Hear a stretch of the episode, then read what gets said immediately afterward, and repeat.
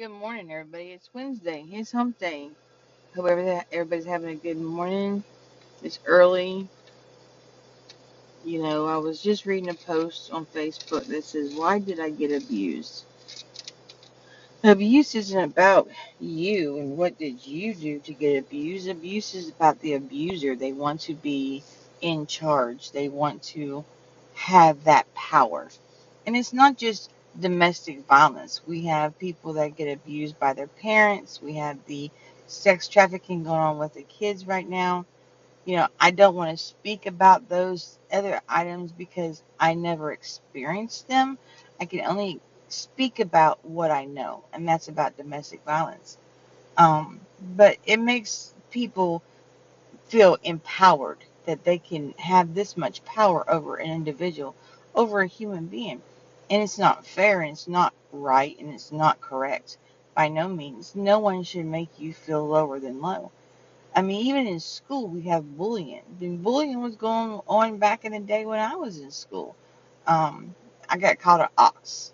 You know, uh, I'm not a huge person, but I'm not a size zero person either. I'm a medium sized person.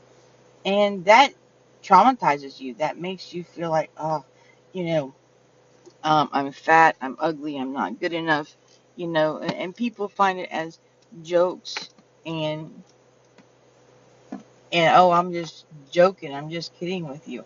But people don't understand that really screws with your brain because it makes us have self confidence about ourselves. Are we're very conscious. Am I fat? I need to lose weight. I need to do this. Oh my God. Oh my God. And you try to be the perfect person. But understand we're never going to be the perfect person. We are the perfect person that God created, right? We were created to be this human being. We were created to go through life and we have choices to make. Some of the choices we make are not going to be the correct choices. But do we know that at the time? No, we do not. We just have to make our choices and live with it. Our choices of getting with an abuser was that our choice? No. Do we know they were abusive before we got in a relationship? No. But that's where the narcissist comes in. That's where they come in and they're just um, so oh perfect and make you believe they're just the most humblest, perfect person, and they're not. They pull us in, and for some reason, it's like they can feed on us. They know what we need or they know what we want. And so, because they know what we want or need, they hone in on that, and that's how they reel us in. And then, once they get us in, that's when the abuse starts. That's when it starts slowly just slowly. Mine started out with beating a payphone because it took his money so he could when he couldn't call me.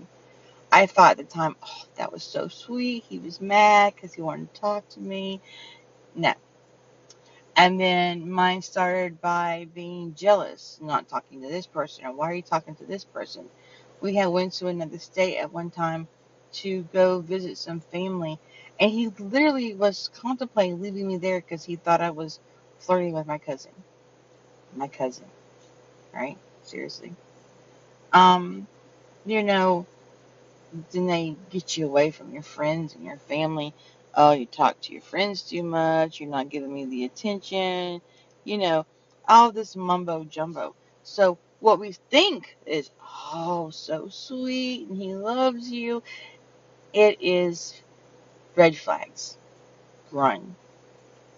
I would love to be able to talk to a high school or uh, a high school group of girls or even the guys in there as well and say, look, this is not love.